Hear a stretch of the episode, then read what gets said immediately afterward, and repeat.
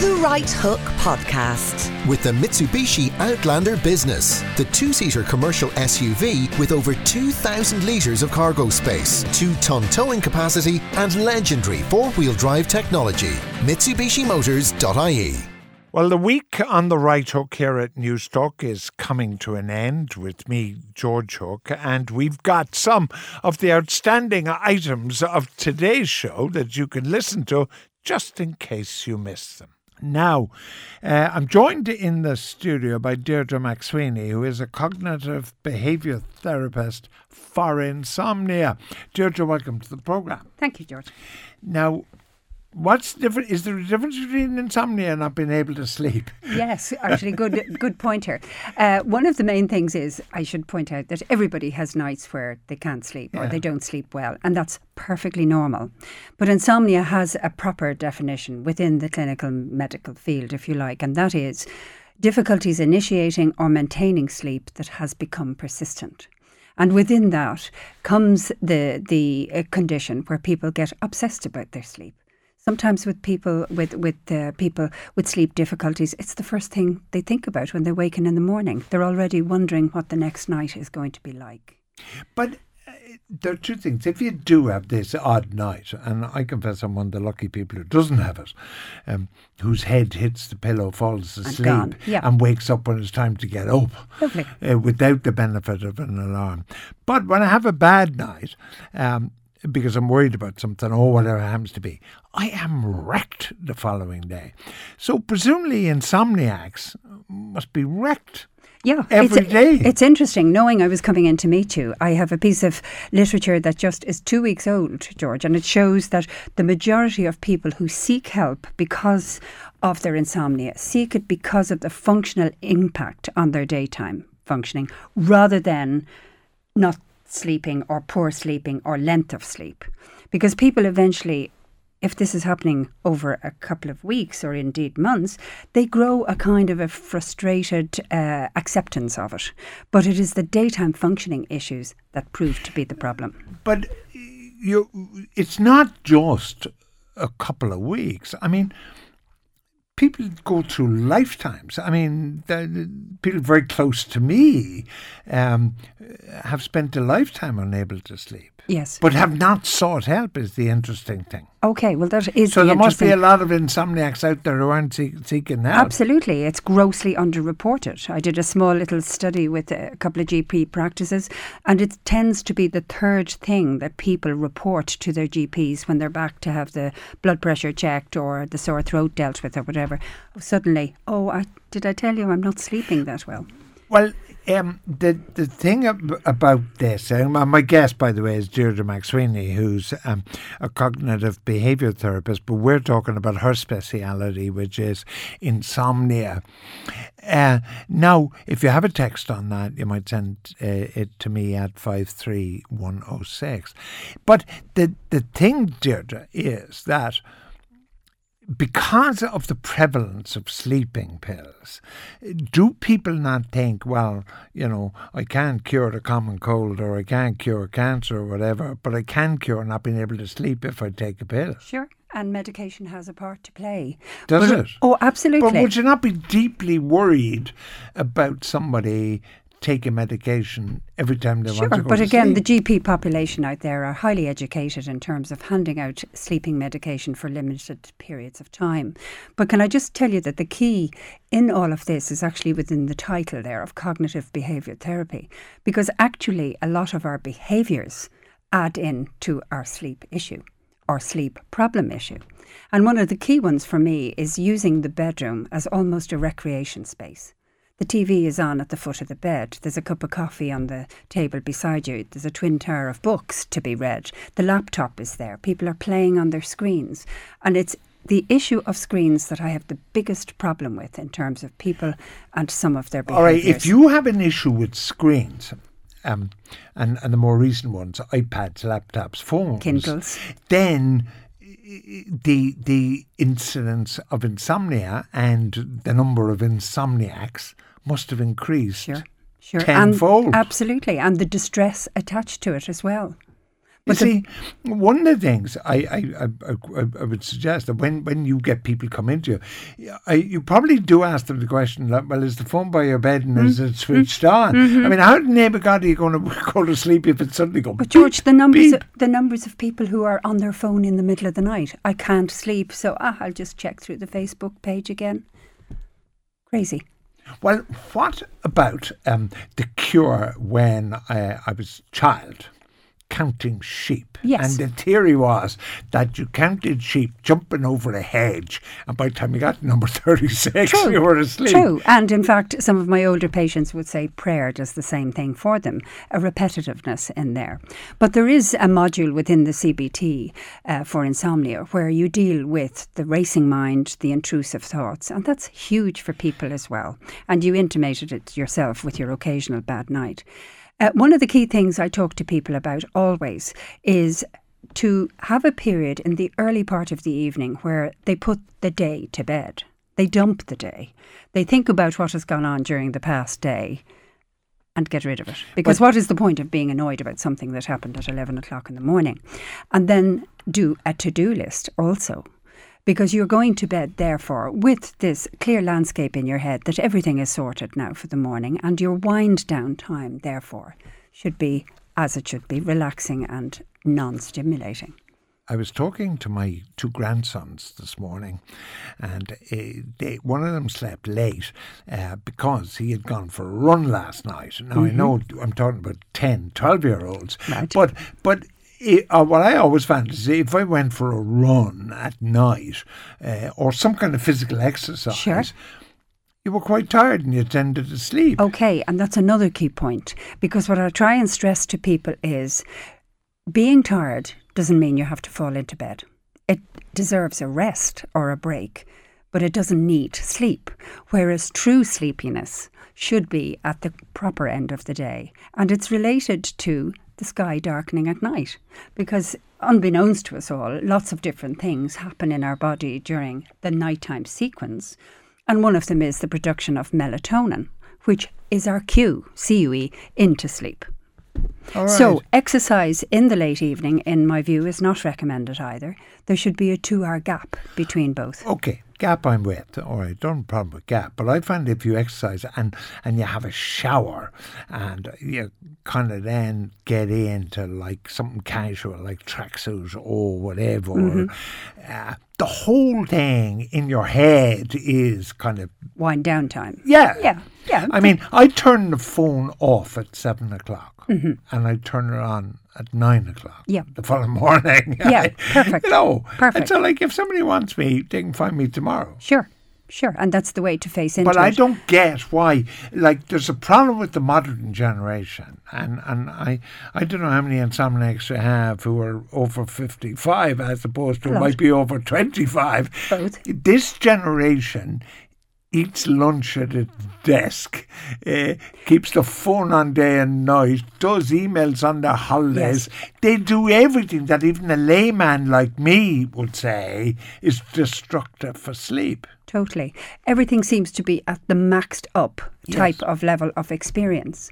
But just going back to the quick shower after after exercising and stuff, again, a lot of people used to think of a nice soak in a bath with the nice yeah. oils or the candles or whatever is very conducive to sleep. But again, not too close to bedtime. We need a two hour gap because this is part of the chemistry that is reset in our sleep. We raise our core body temperature by having a hot bath in the in the late evening before bed. And that kind of knocks out this little guide into sleep as well.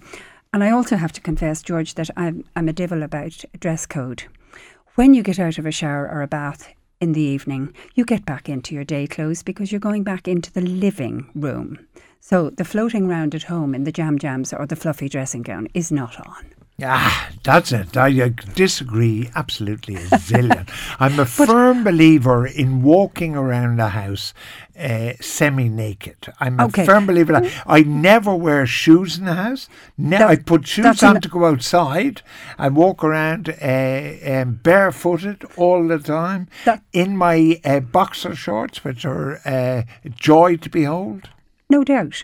And that's a different picture entirely. I'm talking about the people who float out of the bathroom, wrapped in the cosy dressing gown, to put the feet up in front of the telly. Why Right. am I making a big deal about that? Yeah. Well, essentially, you're giving your body a confused and contradictory message. Oh, look, I'm nice and cozy and warm. I'm in my Yeah. night clothes, but actually in the wrong place. But I, I got the television screen by the bed. I got the phone by the bed. I got the cup of coffee by the bed. I didn't quite get the book by the bed because I mean a tremendous number of people, me included, uh, including Ella on on a text message, that reading and then you nod off. Oh, it's lovely. It's lovely and relaxing. I have to say I ban reading like that in bed for people who have a sleep problem. I'm, mean, I'm a reader myself and in bed. But people are now switching to the Kindle to read on because of its handiness. And of course, it has the same light frequency in behind that screen to generate the image for you as an iPhone, as a telly, as a laptop, as an iPad. And that is the issue. It's and of course, if you use your Kindle, you can also access your emails and Of all course, that, which you can't do in a paperback. Sure, sure. Oh, give me the smell of the paper anytime. Uh, interestingly, I find three cups of coffee before I go to bed very conducive to sleep. But George, you don't have a sleep problem. You Yes, know, and I, the I point, never. I hate knocking things that are enjoyable to people Yeah. when there isn't a sleep issue there. That's right. We just have to be clean about different things that affect people and have an impact on people. And the main impact on sleep from an environmental point of view is noise Right. and light. Now I have to be careful here because it's before the watershed. Okay, it's five thirty. all right, but the great thing always, the critical thing, or the criticism aimed at men always, was that after uh, um, uh, contact with their partner or whatever, the man rolled over and went to sleep. Yes. Is there a connection between? We all sleep better after sex, of course. We do. But it works specifically well for men. Does it? Better yes. for men? Yes, you're only trying to put me in the corner now. No, I'm not. I actually not. I, I always fell asleep. I was just wondering. Um, but but the other thing then, finally, because people are asking this question a lot, Sure. Shift workers by definition are trying to sleep when the body says they shouldn't be Oh sleeping. Oh, yes, it's dreadful. so that's it's dreadful. that's a different problem. Yes, and again, there's an increasing uh, workplace population out there that do shift work. Um, Yeah. And there's various rules and regulations laid down within the Industrial Acts uh, to cope with that.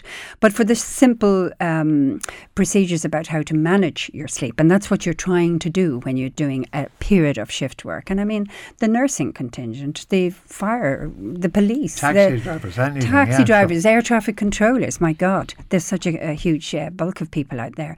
One key thing coming off nights to get home, to get to bed, is wear dark glasses in the car or on the bus on the way home. In other words, darken your world somewhat, even though the mornings are so bright now for coming off night Okay. duty, to sort of induce that darkening of the brain as well and this creating of the melatonin. Have a little bit of a gap of an hour before you get into your bed when you get home in the morning or late morning indeed and lead into sleep.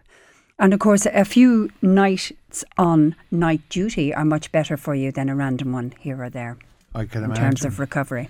Right, I always think when I when I fly to America, I always feel so sorry for air crew because Sure. it's such an extraordinarily difficult job. Listen, I have to have you back because we'll we'll have to. There's so many. I didn't know uh, half the population of the Right Hook audience would appear to be insomniacs. Poor because a- yeah, because I have a lot of questions here. Okay. My thanks to my guest Deirdre McSweeney, cognitive behaviour therapist uh, for insomnia. The Right Hook with the new Mitsubishi Outlander 7-seater automatic with sporty paddle shifters for super smooth gear changes at your fingertips. MitsubishiMotors.ie Uh, Shane Coleman is with me, uh, ecstatic uh, at the opening of uh, Euro 2016. I do have a few butterflies in my stomach, I have to admit, George. I can't believe it. I just like. All right, no, I'm not going to interrupt. I think. Tell me what has you all excited. Well, the great Danish existentialist Soren Kierkegaard tough name to pronounce. Kierkegaard. Kierkegaard said Yeah. life must I be. thought you were going to say Søren Kjeldsen, the great Danish golfer on the PGA. no, Tour. something a bit more important than that. Right. He said life must be understood backward, but lived forward. Yes. And that's when it comes to the European Championship and the World Cup, that's exactly my life. Because, you know, I live life in in the day. I don't you know, football isn't the most important thing in my life. Yet when I look back on my life, I inevitably associate it with major international sporting events, the World Cup or the European Championship. If you like, my life is a series of bite sized four year cycles with the World Cup at the start of it and the European Championship in the middle. So, for example, I can remember my first World Cup 78. I was in primary school. I can clearly remember being allowed to stay at home to watch one of the games. Um, by 82 Which was the first one? in Argentina in '78, the Okay. Argentinian World, World Cup.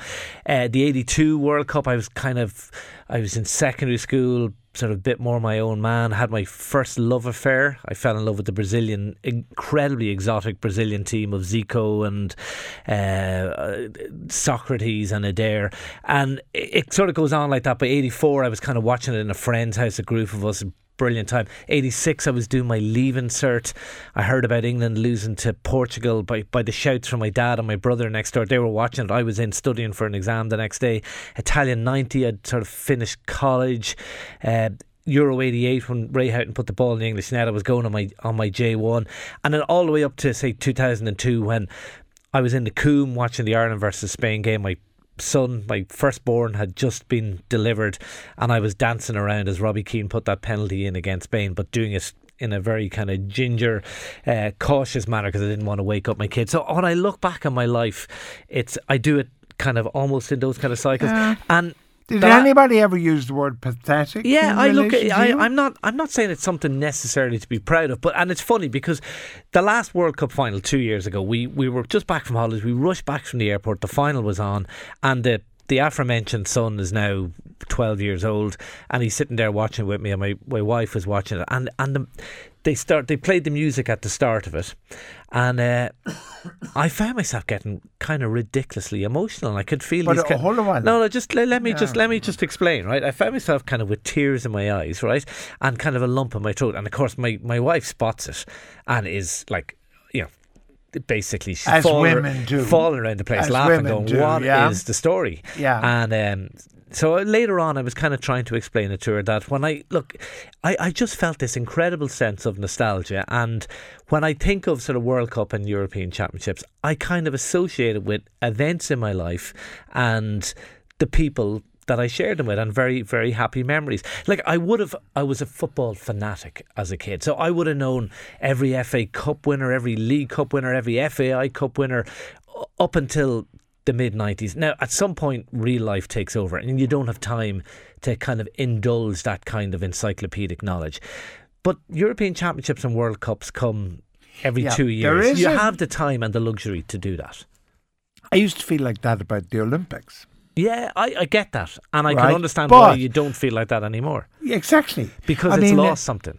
Because it's it's peopled to a substantial degree by cheats. Yeah. Uh, and soccer, professionals. Soccer, there's there like soccer is all about cheats. Like soccer is Well- all about diving in the box and you know looking for handballs and all that sort of stuff. Um, I'm not trying to suggest that rugby is better now. Don't get me wrong.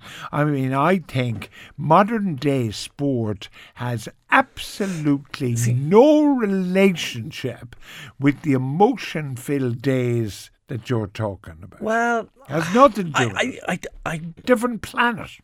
I- I don't entirely disagree with that, but I still think when you watch an amazing football game, like when I think of the the 2006 World Cup semi final between uh, Germany and Italy, nil nil after 90 minutes. And it was the most extraordinary 90 minutes I've ever seen. I just, I still get goosebumps when I think about it. And there's not too many things in life that, that makes you feel like that. And I suppose it's worth making, uh, maybe a more, uh, I accept what you're saying. Maybe it is a little bit pathetic that I live my life in, in World Cup cycles. No, it isn't. It's just that Well, you're look- doing it about a game that is no longer the game that you fell in love with. Just the same as rugby isn't the game I fell in love with. The Olympics aren't the game that I fell in love with. I mean, like, you know, like you, I, I, I knew everything about the Olympics. Like 1948, Etienne Gailly coming into the stadium mm. first in the marathon and he collapses halfway around and is passed by Cabrera of Argentina. It's 1948. Like, this is 70 years ago. And and I can remember that Gailly lost his leg, and stood in a landmine in the Korean War, and uh, as a Belgian soldier. Well, see, interesting you mention war, George, because this day 70 years ago. And this is why I think the European Championships, I actually think it does actually mean something. This day, 70, in 1940, this day, what's that, 76 years ago, Norway surrendered to, to Germany. And you had the Nazi regime, this monstrous regime, trying to impose their superiority, in inverted commas, on the whole continent. Here we are, 76 years later. The only, uh, and there's what? They, they were saying on the news 10 million people on the move for this European Championship, but they're on the move to see a football game.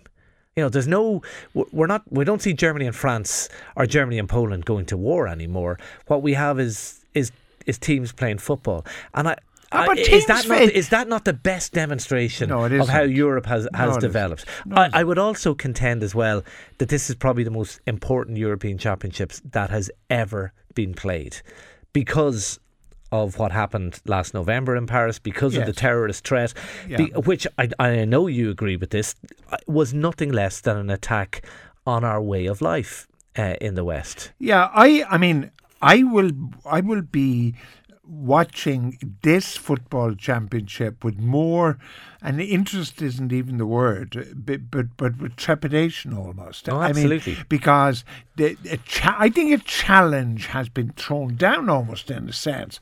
Like the French people are saying, like we're we're we're going to live our lives as normal, and we're going to have the sporting event, and you're not going to stop us. And then there are undoubtedly people who are saying, well, we're going to try and stop you. Yeah. And I'd be very emotional about France for that reason. Hugely yeah. emotional. Because if we don't, mm. if if if the you know if we can't gather in our thousands to watch a football game because of this threat, yes. then we are are we are raising the white flag to those uh, extremists, and that's why it is it is just so important.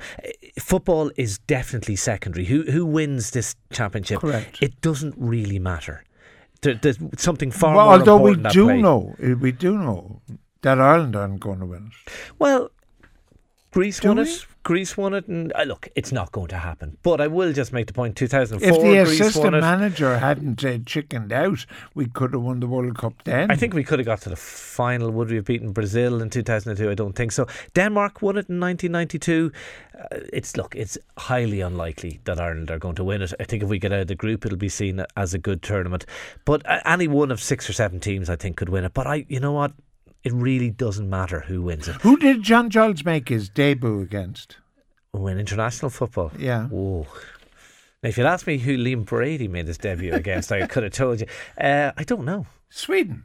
Was it? In Dalymount Park. Wow. Scored, scored a goal.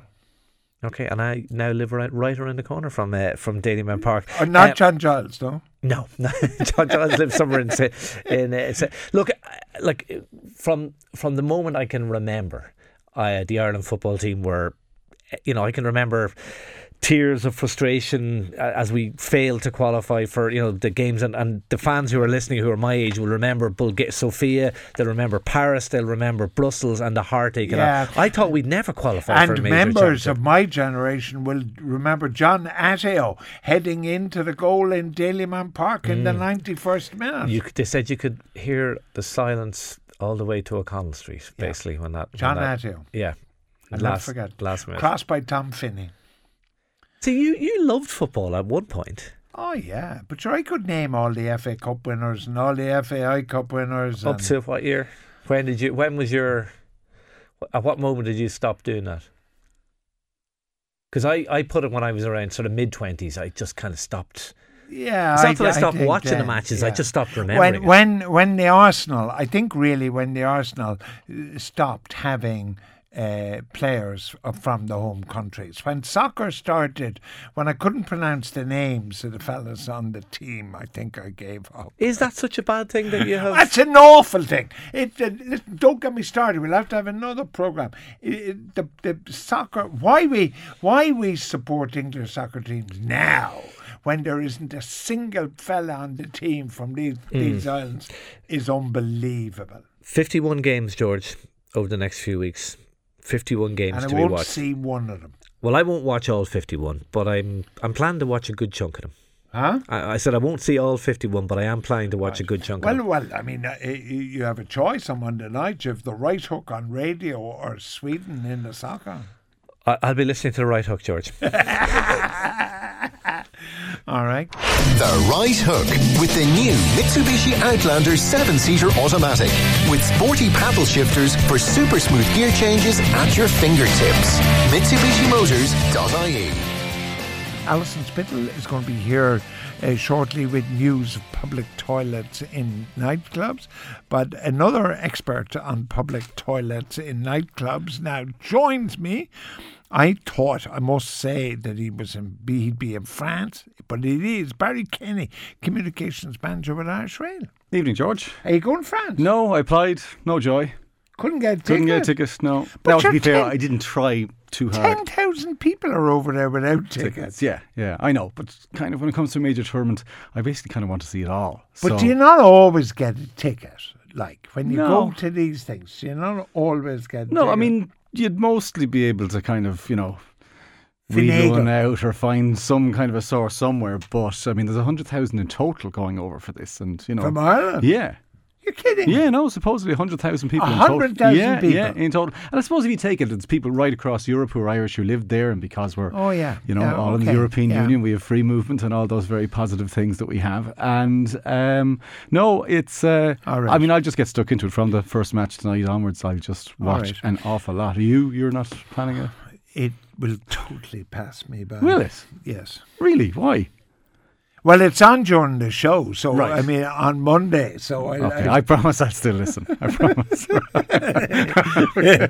yeah, yeah. but, um, Shane Coleman said the same claptrap. I mean, but the, I, I say I'm looking forward to it starting because has there ever been a more joyless, pessimistic build up to a major sporting event between terrorist threats, sure. state of emergency, strikes, flooding in Paris, all this? You just hope that once yeah, but your man Brendan Ogle would appear to be in charge of all the French unions. No, would he? so- no, I'm sure. I'm sure Brendan looks over with awe at some of them. I, I've run into Brendan a couple of times Yeah, well, recently. Brendan would love to be in France, like when it's a strike every week. He'd, he'd tell you Cuba would where he would rather be. He would say that himself, but uh, it's extraordinary. It looks like they are, by and large, going to get through it in some shape or form.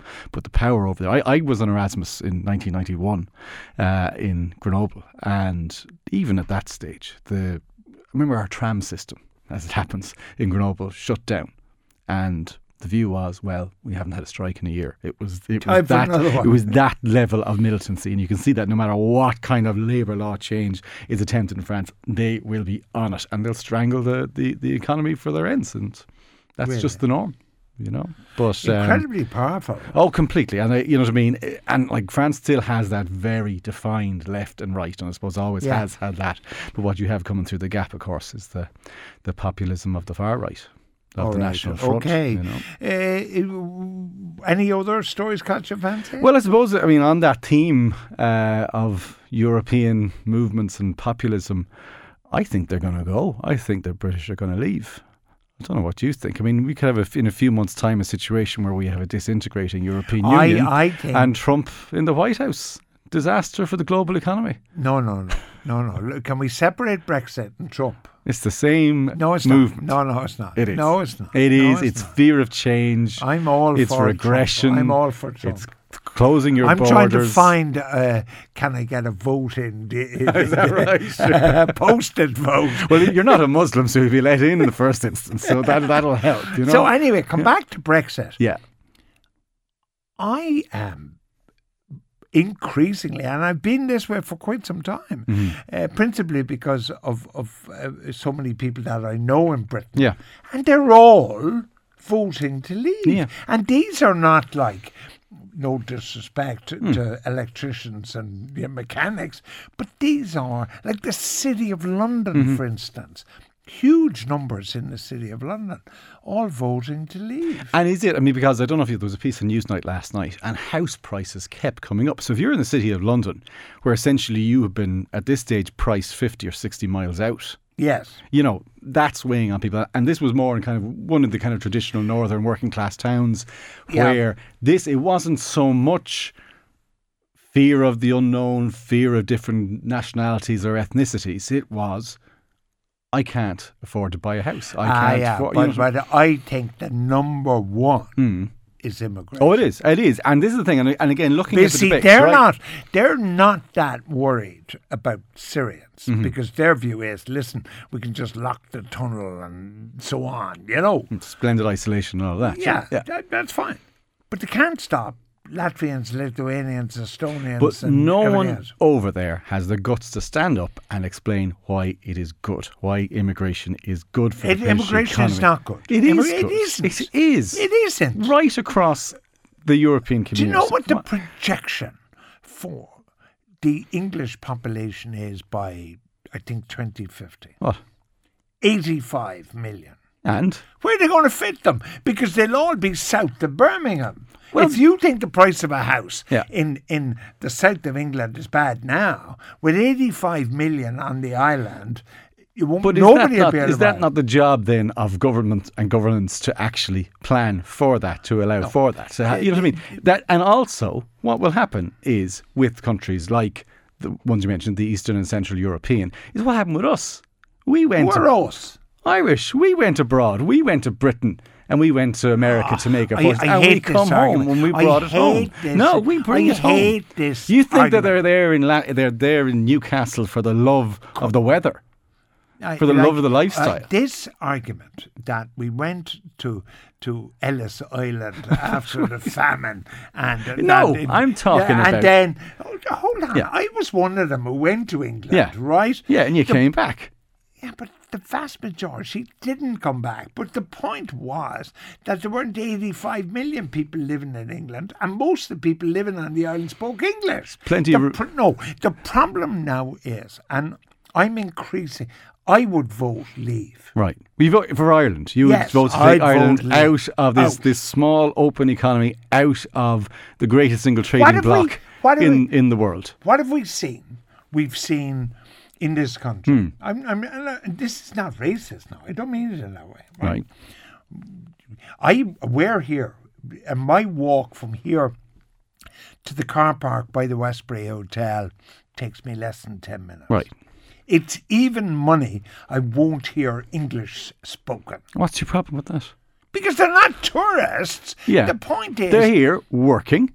They're working in the Westbury Hotel. They're working in the bars and the restaurants between here and there in a situation where this is a city that's pretty much approaching full employment again. and what happens when it's not approaching full employment? But it is a bit. th- th- This, Do you not read the economic tea leaves? which will deteriorate hugely if Britain leaves, because the whole European Union will ex- will will collapse. But the It will. European Union's dead. Netherlands will will go, and that will have hugely negative repercussions for you us here. cannot have a union of 27 people, countries. Yeah.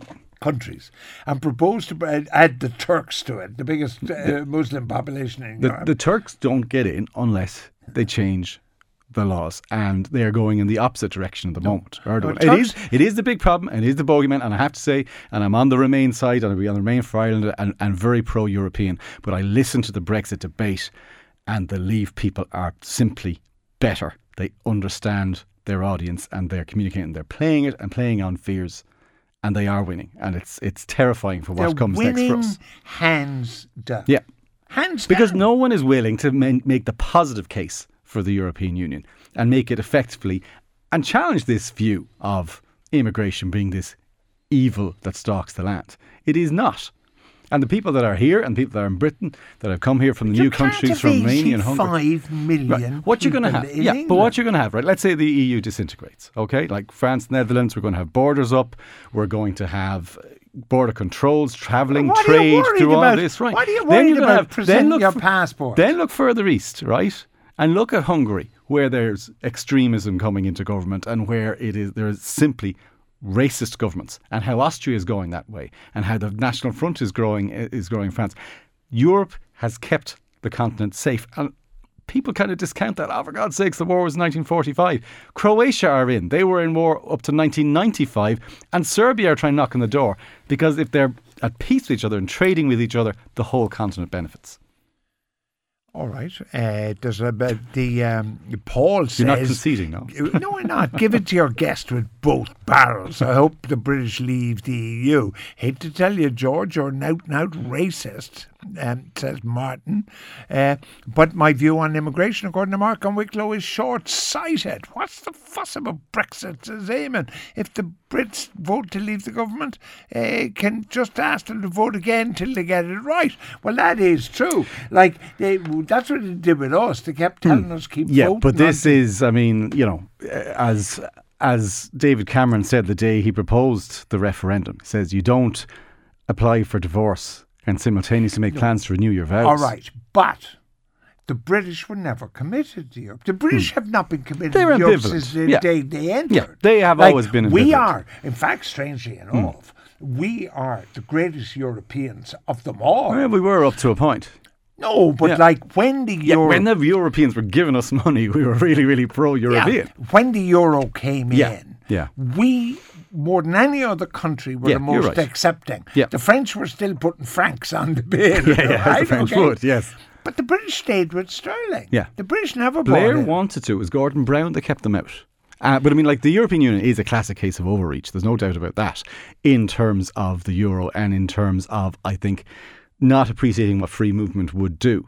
But it is here now, and I think it is for the for the greater good. And by the way, I don't believe you're a racist, which takes us on to something else this week, unless you want to keep going on Brexit. No, no, we don't. Keep going. Taking offence. oh, yeah, yeah, It's yeah. just an industry.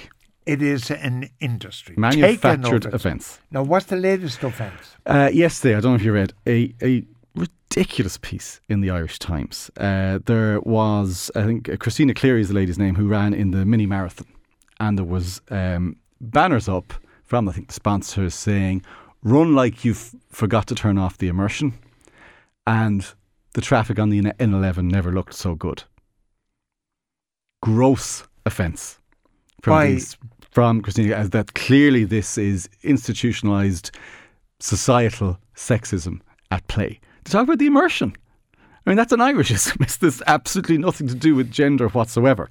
And this was like, you know, a- a week or whatever it was after the, the or a number of days after the mini marathon, taking the time to put an op ed in the Irish Times about this gross offence. I thought it was just, it's, it's active hunting for offence. No, but, this but there is. The, the the thing now is, I was speaking to a fellow at Oxford University, uh, an academic, you. Yeah. know, and, and he made the point that um, Jesus, Karl Marx, and somebody else would not be allowed into Oxford because there'd Yeah. be so many people taking offence. this thing, safe spaces, you know, gone is the idea. And it's, it's a university based thing. I think it's in the States and I think in Britain as well. That certain ideas or certain concepts or certain challenging views can't be debated. I mean, what the hell are universities for? Well, the British now say to the universities Yeah. that you you can't have like uh, views that are out of the ordinary. Like. Yeah, this you can't I mean, have I mean, extreme I mean, views. the idea is bring the extreme views in and show and demonstrate through the power of your own argument why they are wrong. But this thing, I mean, and I don't know if you heard this Australian journalist this week, did you? No. I have to say, hats off to him. He refused to apologise. There were storms in Sydney, and The what? there were storms in Sydney, right? Yeah. And destroyed some of the coastline. And he put up a little joke on Twitter saying, "Coogee Beach is destroyed, and for once the Irish aren't responsible." Right. Right? Okay. Needless to say, the Irish offence industry kicked into play, whatever. This is disgraceful. Seven News, why are you letting this guy on here? And he's just come back and said, I thought you guys were good humoured. Yeah. Um, I can't do anything about the interpretation anybody's going, and I'm not going to come out and put a false apology out on this. And I was full of admiration for the guy because we see it all the time. This manufactured, if I caused offence, I apologise, which isn't actually an apology at all. Uh, but he stuck to his guns, and uh, hopefully his employers uh, stick to their guns right. too. Okay, so you're serious though when you apologise that the Yes. points are out of Absolutely, action. absolutely, and and I At Clontarf East. That's right. And a serious point, if we feel, I uh, you know, we would not apologise for something that we felt was done for the right reasons. You know, Were you thrilled skinny that Sharapova got nailed, were you? for that, that's the phr phraseology, or you'll have more offence seekers coming on, right? Uh, for now, a good result, but you got to watch what happens next because in tennis. She got two year She got ban. two year ban for Meldonium Mildronate. She is the architect of her own downfall, uh, according to the International Tennis Federation. Since she was 17, since she won Wimbledon, she's been on this stuff. It was put on the banned list, and she never declared she was taking it. It was not on because it, even though it's on the banned list, they recommend that no matter what you're taking, you You just list you the just- stuff you're you taking. list what you're, you're Yeah. taking, right? But Yeah. she kept it from her doctor, all this sort of thing, and she was on 18 supplements and medicines. Now this comes back to, I suppose, the old Erik de Bruin point from years ago, in that, you know, is it not fair? And I, and I don't agree with it, but his point was. Surely the level playing field is let everybody take anything they want. This was Because the wife the, of the husband of uh, Michelle the husband of Michelle de Bruin. yeah. Um, because the supplements are performance enhancing. Yes. The legal drugs are performance enhancing. They're not taking them because they have sniffles. I mean, this was something that she was taking to enhance performance. That's why she was taking it. Um, but this kind of, you know, supplements, you know, you know, from rugby, from schools rugby. Well, schools rugby is a very worrying issue because Hmm. what they're taking is not legal, these kids, but they are now living in a culture where there is a belief that, like, it used to be, I'll get better if I practice more. Yes. The great Gary That's Player right. thing. Yeah. They- the more I right, practice, the look here, I guess. Yeah. Yeah. yeah. Whereas now kids actually believe that there's a magic bullet on the pharmacist's shelf. Yeah. But I mean, there's, they are taking legal supplements as well. No, legal. as well, yeah, Everything they're yeah, taking exactly, is yeah, legal. It's yeah. just bad for them. But the thing about Sharapova is, look at her sponsors. They're standing by her. Are they? Oh, most of them are. Nike have stayed. Head tennis rackets have stayed. Evian have stayed. Well, no, just explain something about Nike. here, Yeah. Right? Nike left Tiger Woods yes. because he was an adult. No, no, no, no, no. Nike never left him. All right. Well, somebody left him, Yeah. Right? Yeah. So sponsors leave Woods because he's an adulterer. Yeah. But sponsors stay with Sharapova because she's, a drug, drug cheat. cheat. Yeah. It's, it, it's absolutely. It just scandalous. shows that the capitalist industry of which you are part of has no conscience. Excuse me, we are in the, you know, that third way, that Clinton-esque part station, part commercial. We're right down the middle there. But Gatlin, I mean, I can't remember, was it Adidas or Nike? Justin Gatlin. Like, I mean, an out and out, proven, um, Oh, yeah, your man routine. just to get the 100 metre guy. Yeah, they stuck with him as well, or they went back with him. But what has happened in tennis in the past is, and I don't know if it's unique to tennis, the bans have been reduced. So she may be out for two years at the moment, but watch it because the Marin Cilic, who I know you know well, had a ban reduced from nine months to four months. And he argued on the exact same grounds that Sharapova is about to, to argue. He's a tennis player as well. yeah, he won the US Open in 2014 after he had served his I ban. stopped uh, watching tennis when Billie Jean King and the other one, well, do you remember her doubles partner? That's she was little before- gorgeous. She was a kind Right. of a Mexican dame. Okay, a little before my her? time. I don't, just a little bit before. I don't remember Billie Jean King's active professional career. Do you not? No, I don't. So you can't tell me her maiden name, I, gosh, no, I can't. Billie Jean Moffitt. Okay, very good. No, but you've missed out, George, because tennis at the moment is like the pinnacle of international sport. it is. Look at the top of the men's game. We've been through an era of unfathomable greatness. You've Federer, Nadal, Djokovic. You're trying to tell me, Yeah. right? Yes. That Federer, Nadal, and Djokovic Yes. were better than Hoad and Rosewall. Yeah, this is the, No. the levels to which No. they have pushed each other. No. right? No. Look at Djokovic at the moment. He is dominant. He is absolutely brilliant. You have somebody like Murray in any other era would have half a dozen slams at this stage, whatever. And he's there making finals all the you time. don't know who Hoad and Rosewall were, know, so I how know. can you argue? well, nobody can compare because they're dealing with different equipment. Nobody can effectively Correct. effectively compare. You're probably, But I'm I thinking, mean, the yeah. ultimate thing, and I know you'd say it because I know what you're like. you probably think Tiger Woods is better than Jack Nicklaus. You see, I I only got the tail end. You you only know your own era. Like I think Maradona's better than Pele, and I'll stand that up with any. Maradona? Yes, Maradona's the greatest. Maradona took trash and he made them great. Right? He took You're Napoli. No, he took Napoli to You're Serie A's. He single-handedly, literally won the '86 World Cup. Pele was a great player in a team of greats. Maradona is the greatest I player suppose. that ever lived. you- but you see, you never saw Eusebio. True. Yes. But and, and so we have limited you're- But sorry, neither did you really. Because Neither did you didn't, really. Because, because we see every match now, right? You know what I mean? We have footage from every match. All we have from these times is snatched highlights and the odd major tournament. Actually, the week in, we, we can assess the greatness week in, week out a little bit more. And that's why the likes of Messi has, you know, can stake a claim to that level because we can see week out, week in, week out what he does. But we really only have fleeting glimpses. I always say about Pele, some of his greatest clips are misses. Which misses? You know that one where there's this elaborate and he does the dummy and then Oh, he actually you misses were the talking goal. about his wife.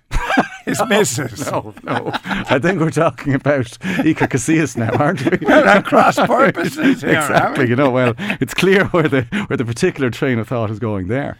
Today is International Level Crossing Awareness Day. This stays right across the world. Stay safe at level crossings. We've launched a video with the Road Safety Authority to uh, ensure that people at user operated crossings in particular, these are ones on smaller roads, um, minor roads. and- User-operated? Yeah, so where you're the motorist, the gates are closed against the railway and it's your responsibility to open the gates, cross Oh, and oh, close I never saw that. safely. No, there'd be private roads, minor roads, Oh. uh, that type of thing. There was a famous one, uh, you know, what, the one at uh, Sandymount. Mm-hmm. And the gates were down, like while the train was going through. There was a fellow with a dog, and he looped the dog's uh, leash on the on the Oh, Yes. thing, right? Yes. This you remember I do, yeah, yeah, yeah. And and he looped it onto the gate. Yeah. And then of course the train went through, so the gate went goes up, up and up goes the together dog. dog. Exactly. Yes, yes. exactly. But we have, and you- you'll you'll see it on some of the websites it's, it's, as well today. Situation people are trying to beat these automatic gates, whatever, and we would say do not take the seconds uh, that it would take to put yourself or others in very very serious risk. Right, go home and watch the opening I ceremony. will, but I don't. football. Opening ceremony in football terms are useless. Straight for the match at eight. Who's playing at eight o'clock? France against Romania. no, I am. Uh, I fell asleep last night and missed the Good Wife, so I'd be watching the Okay, Good Wife. I've never seen it, and people say it's fantastic. if you haven't seen Kalinda in The Good Wife, you haven't lived. Right. She beats uh, Pele's missus.